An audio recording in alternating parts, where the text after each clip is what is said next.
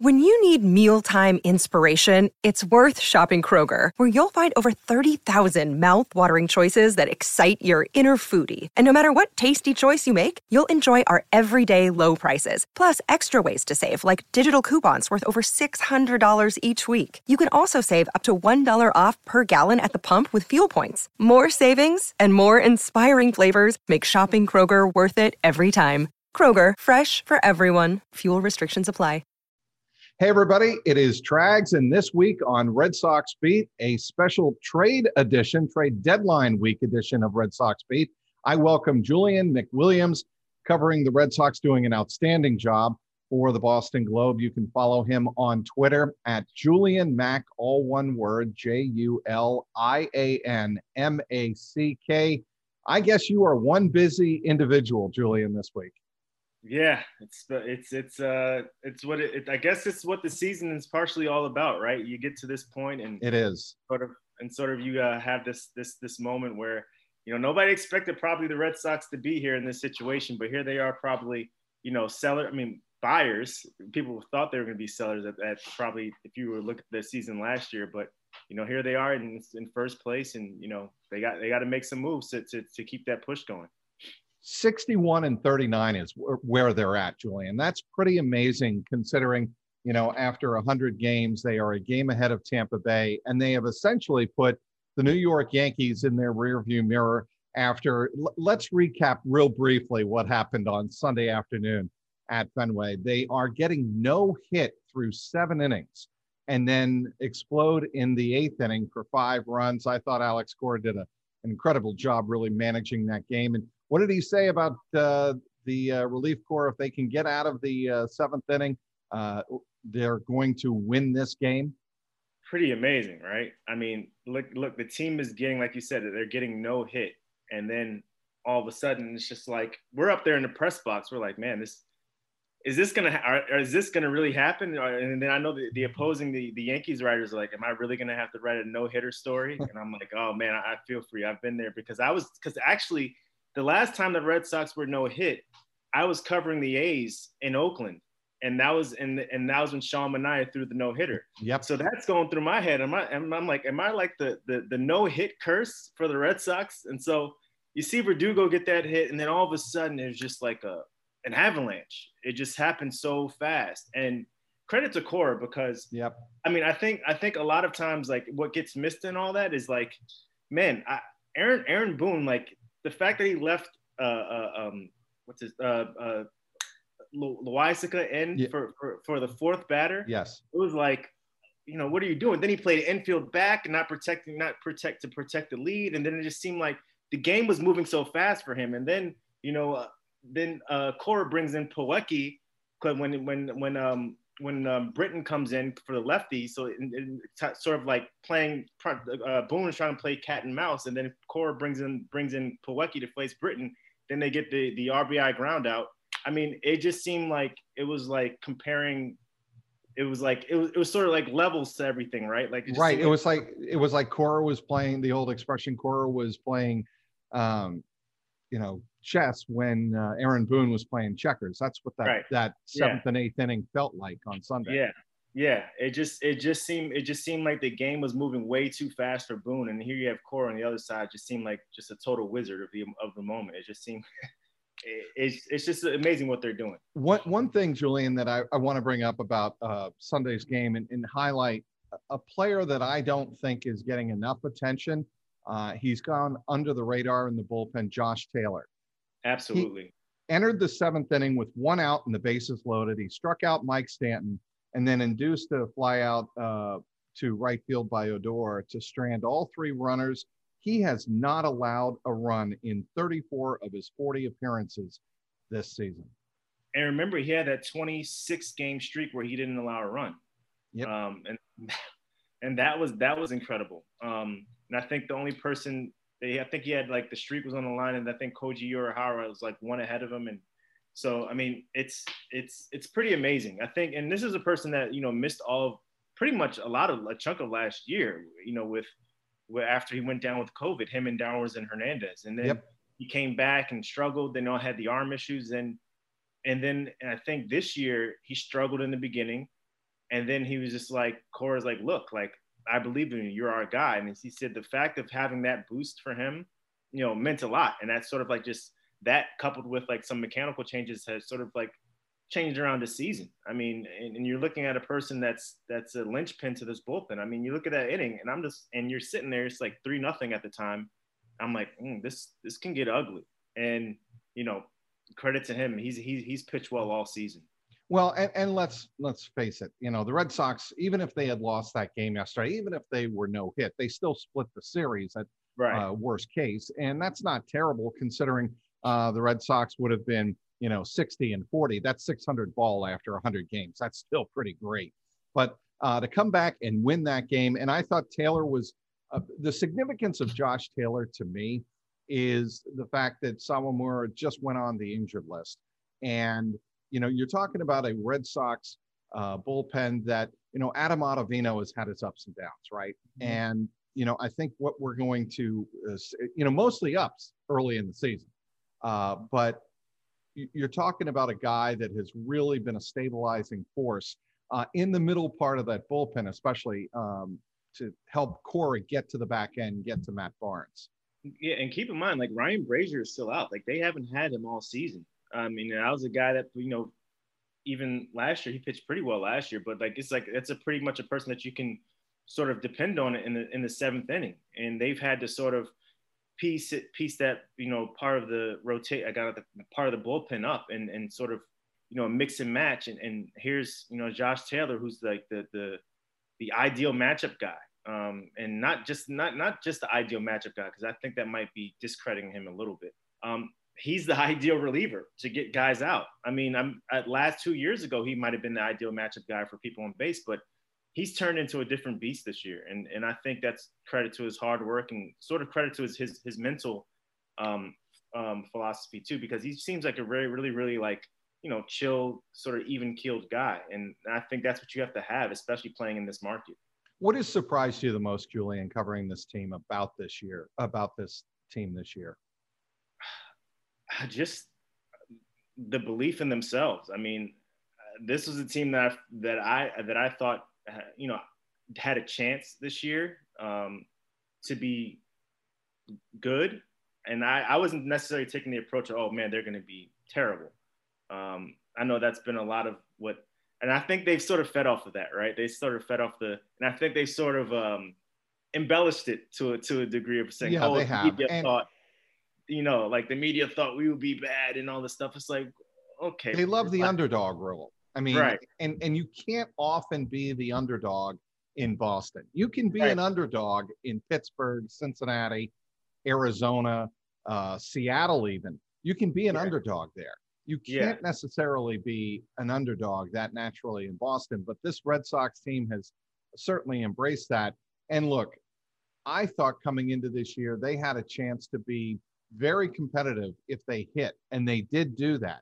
But right. if this team gets the kind of pitching that in the bullpen that they have been getting um, on a consistent basis, pretty much the whole season, but especially of late, then they're going to be uh, right there with the Astros, with the White Sox, and with Tampa Bay. It's those, to me, those four teams in the American League. One of those four teams is going to come out of the American League and make it to the World Series. Yeah, and it's funny that you mentioned the fact of like you can't be an underdog because I think um, Cora sort of like adopted that underdog role, but then when he hurt, like he heard his team start to say it a lot. He came out to us and said, "Yeah, you know, okay, let's let's pump the brakes a little bit. You can't be an underdog in Boston, like right." Because I think Kike Hernandez went on some tangent like, "Oh, the media is such a," and this is and this is his first year here. It's like relax a little bit like you know it's it's this isn't the this isn't like you know you're not number two in in I know you get the Dodgers and all that stuff but like you played there, but it's like it's it's still different in Boston. It's like a it's a bigger it's it means baseball means more here and the expectations are higher here. In LA it's kind of you know it's LA it's a lot more going on. Here it's like it's sports. So when Cora came out and said you know okay yeah you know he sort of said okay we have we have to get going with that we have to let go of that underdog role like you can't be an underdog in Boston but and that that's sort of like to your point that that was sort of interesting to me but the most surprising thing about this team for me is just that they're never out of it I mean, it's just it just seems like I mean, 32 come from behind wins, the most in the majors. Uh, I thought they were going to lose that game yesterday. yeah, I mean they were dead on the carpet. There was no doubt that they were, you know, really dead in the water and had no life to them. And and again, I say this: they won the first two games of the series. They lost on Saturday. If they split that series against the Yankees, nobody bats an eye. I mean, they're like, okay, just take care of business. The Yankees came back, did what they had to do to stay relevant uh, in the race. They split the series in Boston. They'll go about their way. The Red Sox will go on uh, and move on to the Toronto Blue Jays this week at Fenway, and you know that'll be it. Yeah, I think this this what if anything this week can show that this is a two team race in this division. It's yes, Rays no question. It's I mean Rays, excuse me, Rays and the, and the Red Sox. It's nobody else. It, it, just seems that it just seems that that's what it's going to be, and that's going to come down to the wire with that. I don't, and I don't. Uh, everybody I've had on this podcast in the last month keeps telling Lou Merloni, Chad Jennings, um, you name it. Uh, whoever I've had on has said, keep an eye on the Toronto Blue Jays. Keep an eye on the Toronto Blue Jays. I just don't believe in their pitching. I just yeah. don't. They're going to mash, but I don't think they have the pitching to match with the Red Sox and the Rays. No, I, I don't think so either. And I think I spoke to Marcus Semien at, at All Star, and he said, you know, we just haven't really been able to put it together. Um, that's sometimes what happens with young teams. But granted, young teams tend to play better in the second half. Well, that just hasn't really happened yet. So, you know, they, they're coming for four. That, that's a still a dangerous team if they hit. Uh, I mean, I remember they put up like 18 runs on the Red Sox, I think, in the um, in the previous series they played here. And so they those runs can pile up on you quick. But like you said, their their their pitching just isn't there, and especially their their their relief corps just doesn't seem to they just always seem to be giving up runs. When I'm covering a Toronto Blue Jays game, I'm saying this is going to be a long night. yep. We, we had a couple of those here in Cincinnati where uh, the Reds and Cardinals over the weekend, they played a couple of three and a half, four hour games, and they're just, they're hard to, it's hard to keep focused on the game because there's so many ways that the game can go over four hours. Whereas if you have a two, a nice, neat two and a half hour game or even three hours, um, it's a lot easier to focus on the game right, Julian? A lot easier. A lot easier. I was in Buffalo last last week, and that that place plays like the uh, like the ball just flies out of there. I think the Red Sox put up like nine, eight or nine runs in an inning, and I was like, oh no, is this is this to be one of those nights in Buffalo at that? I'm like, oh. so, well, you, you don't have a lot of nightlife, as uh, Tom Brady will uh, tell everybody. There's not a lot to do in in Buffalo, so you might as well focus on uh, spending your time at the ballpark. Um, the Blue Jays, by the way, the only way they really get back into this series, uh, into the uh, race, is if they sweep all four games, yeah. right? I mean, they yeah. they're in a position now. They're nine and a half back. They're 49 and 46. They're they've actually fallen a half game behind the Yankees, and that's with the Yankees losing three or four uh, to the Red Sox over the weekend. I just don't, unless Toronto comes in and sweeps the Red Sox, I don't see uh, the Blue Jays being very relevant. And that could be interesting because, uh, you know, the, the Blue Jays aren't really going to make a push, I think, this week uh, to be buyers. I don't know if they're necessarily going to be sellers or what, what they can yeah. sell on the market, um, but I don't, they're not going to be buyers. I, I, can't see that either. I mean, it's, it's still a very young team too. I mean, I know, I know right. you have, uh, sort of their pitching staff is a little bit older, but like you see the, the pieces sort of coming together. Um, and, and you see the inconsistencies in that too, right? Like you see the, when they come, it's like they make lazy throwing errors, you know, boot balls in between their legs, nat- natural stuff that kids do. Then they'll go up and right. mash a three run home run, right? So it's like, okay, it's there, but like the, the, the consistency and being able to do it on a day in and day out basis as a big leaguer, like a Bo Bichette in, in the field, you know, that's, he's sort of like all over the place a little bit sometimes. I don't know if he's playing out of position or he needs to be playing second. He's probably more of a second baseman, if you ask me. Um, but I think that you see the, the, the flaws and, and the sort of just the ability to stay focused in, in a nine inning game for that team. It sort of gets to them at certain points. Speaking with Julian McWilliams, covering the Red Sox, doing an outstanding job covering the Red Sox for the Boston Globe. You can follow him on Twitter at Julian Mack, all one word. Hey, sports fans. Bet Online, the fastest and easiest way to bet on all of your sports action. Baseball season, of course, in full swing, and you can track all of the action at Bet Online. Get all of the latest news, odds, and info for all of your sporting needs, including MLB, NHL, NBA, and of course, UFC, MMA, real time updated odds and props on almost anything you can imagine. Bet Online has you covered for all of the news, scores, and odds. It's the best way to place your bets. And of course, it's free to sign up. Before the next pitch, head on over to Bet Online on your laptop or your mobile device and take advantage of the 50% welcome bonus on your first deposit. Bet Online, your online sportsbook experts. Don't sit on the sidelines anymore. Get in on the action. Don't forget to use that promo code CLNS50 to receive a 50% welcome bonus with your first deposit. Bet online, your online sportsbook experts. Back with Julian McWilliams covering the Red Sox for the Boston Globe. All right, Julian, this is what a lot of people are waiting on this week for us to talk about on Friday, not Saturday, July 31st, but Friday, July 30th at 4 p.m. That's the Major League Baseball trade deadline. The Red Sox, we figure at this point, are definitely going to be buyers. They're obviously uh, in first place in the American League Eastern Division. It's them and Tampa Bay, one and two, or one and 1A in the American League Eastern Division. The number one priority for the Red Sox at the trading deadline is I think a first baseman. Uh, you got to figure that that situation out. You look at a Bobby Dalbec.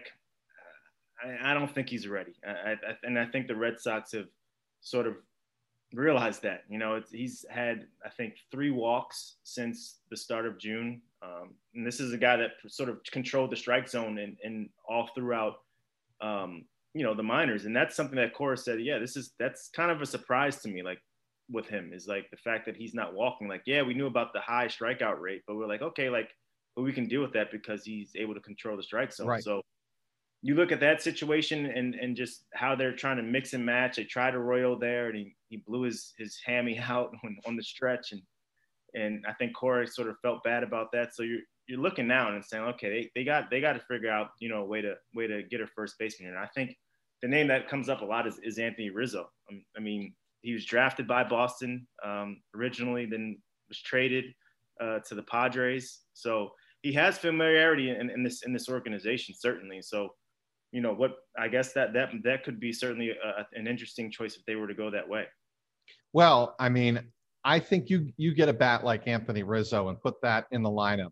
It does a couple of things. First of all, it's the impact on the field that the Red Sox are looking for, but it's the message that's delivered not only uh, around the American League, but inside the clubhouse. And to me, that does matter. I think a lot of times when you try to make moves like this or try to improve your roster um, or try to do anything in the organization, you know, there's a lot of eye rolling and whatever. And that's nice that you know, we picked up a bat or we picked up an arm.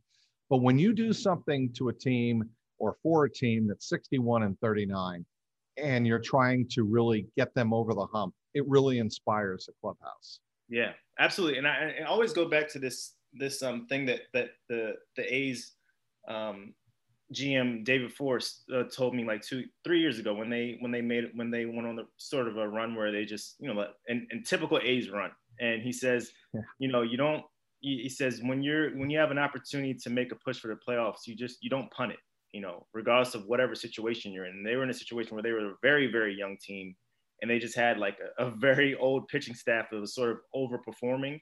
And they're like, you know, you sort of have to reward these guys, right? And yes. I think that that that plays into the morale of the team too. Is like, okay, you're playing well. Here's what you do. You don't you don't punt on the season just to you know get a better spot in the draft or you know whatever. I, I don't think that sort of trust the process uh, Philadelphia 76ers way necessarily yeah. good for team morale. You know, I mean, I think thank you.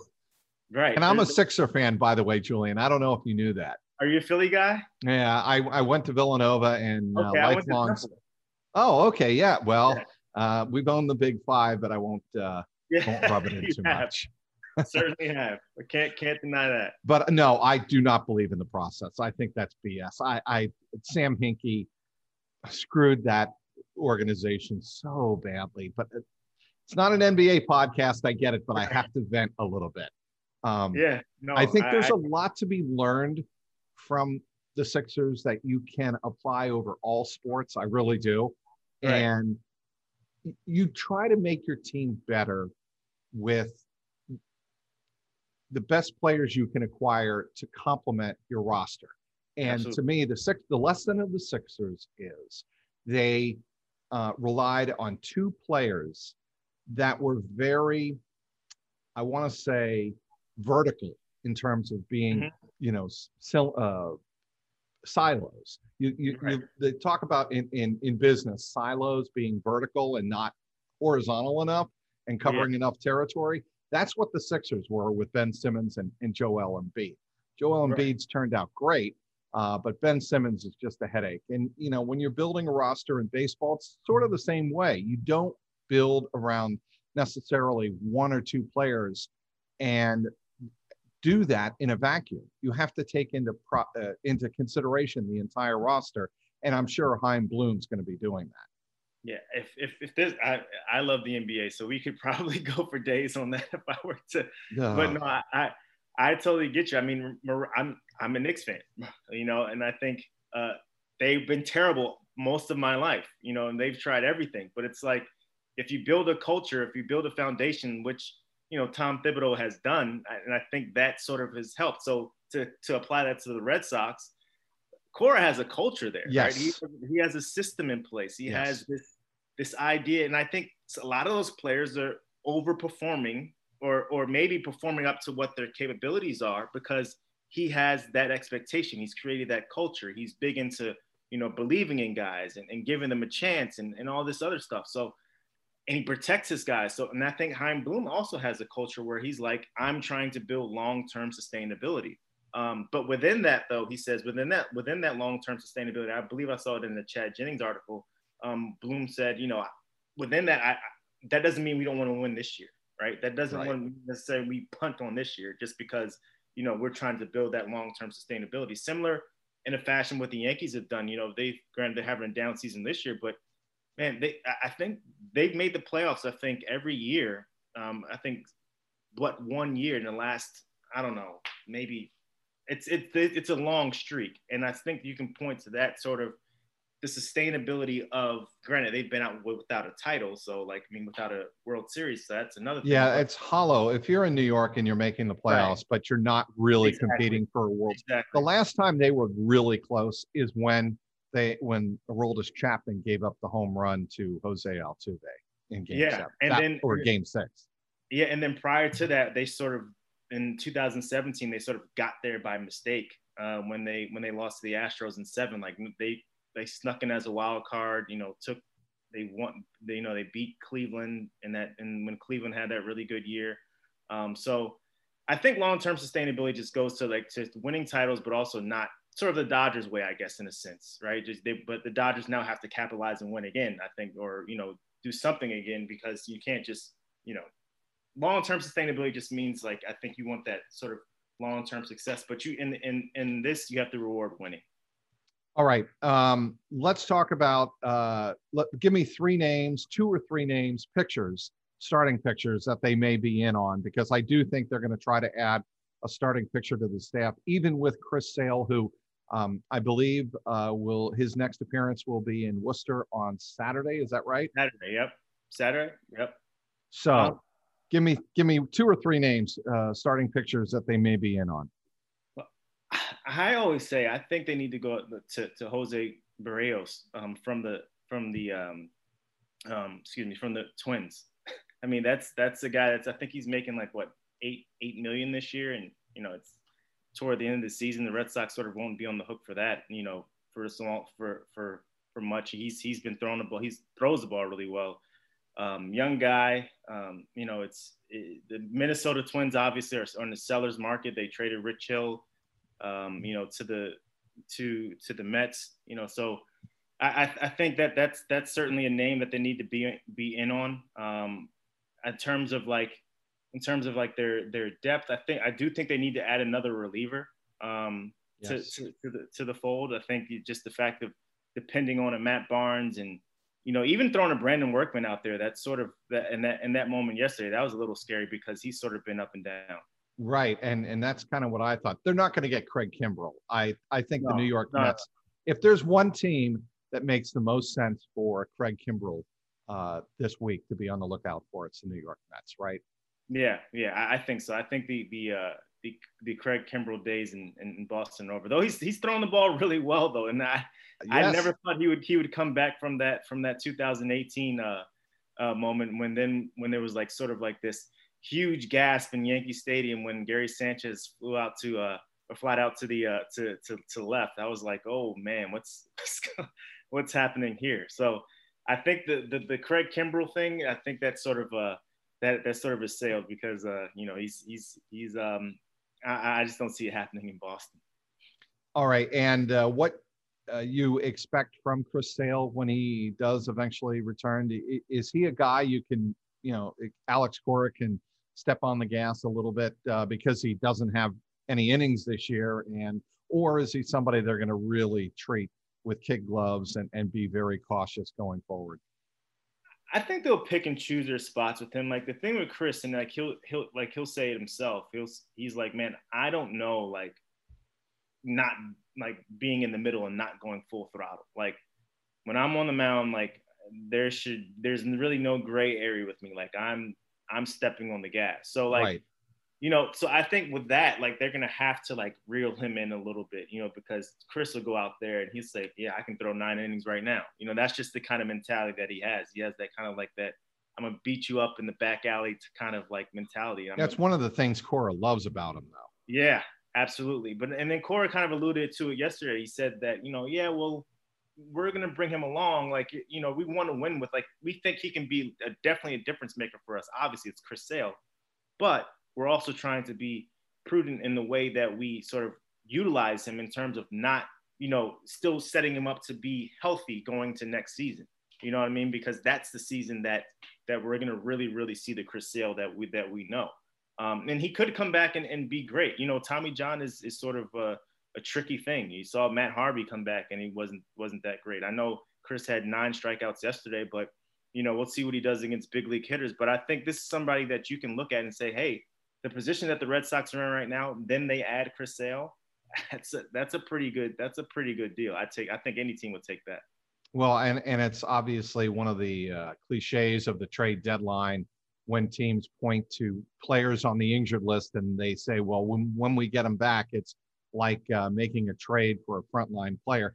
I think that there's a little bit of truth in that, but it's different when you bring in a player uh, of high caliber from the outside, and the GM's actually trying to do something to improve your roster from the outside. That really sends a message more than just a player coming off the injured list. Absolutely, absolutely. I, I, but I, but I think also that just having Chris Sale around, I mean, it's yep. just the fact that you see him coming, it's like, oh, that's just a jolt of energy within itself. It's just because it's like, man, we we were able to sustain this success and be in first place for pretty much all the year. And now we have our guy coming back. Like that, like that, that's, you know, it's, I think any team would take that, right? I think it's if the Yankees, you know, in a situation where, and granted, this guy is nowhere near on Chris Sale's level, but if the Yankees were in a situation where they're in first place and then they said, oh yeah, Luis, Luis Severino's like, you know, coming back or Gerrit Cole's coming back, you know, something like that. They'd be like, man, this is, you know, this is this is awesome. This is like any team would take this. So I think I think there's there's certainly there's value in adding outside, and and I do think that offers it also offers that sense of like you know that boost. But I think also having Chris Sale, man, I I I'd, I'd be so happy about that. And and you, and you hear within Red Sox fans here within from up to Maine to New Hampshire to you know wherever to Worcester, you know to Boston, it's it's it's it's loud when you when you when when they hear Chris Sale's coming back you think it's better than 50-50 Anthony Rizzo lands in Boston? I think it's a 50. I think it's, I'd say it's 60 40. Yeah, that's put or 55 50. I mean, what that doesn't add up, right? That's not 60 55 45. 55 45. Yeah. I, I'd, I'd say it's somewhere, somewhere in that range. I, I mean, the Red Sox, I mean, they don't really have anything to lose with that. I mean, the Cubs are obviously selling. They're looking at, you know, getting rid of Kris Bryant too. I mean, and those are sort of like the, especially Rizzo, and he's considering how long he's he's he's been there. But um, those are sort of like linchpins to that organization. So, you know, I, I, think I think the fact of if they were to get him another left-handed bat in that lineup, that's that that'll be huge. You're going to be busy this week, Julian, and I appreciate you taking time out. Hey, anytime. I appreciate it so much. and it'll be uh, interesting following you uh, on Twitter at Julian Mack, J U L I A N M A C K, all one word, of course. Follow Julian McWilliams uh, covering the Red Sox for the Boston Globe. I want to thank everybody for downloading today's podcast. Thank our terrific guest, Julian McWilliams, covering the Red Sox on a daily basis for the Boston Globe. Also, want to thank our great sponsor, betonline.ag. For Julian McWilliams, I'm Mike Petraglia, and this has been the Red Sox Beat podcast powered by CLNS Media.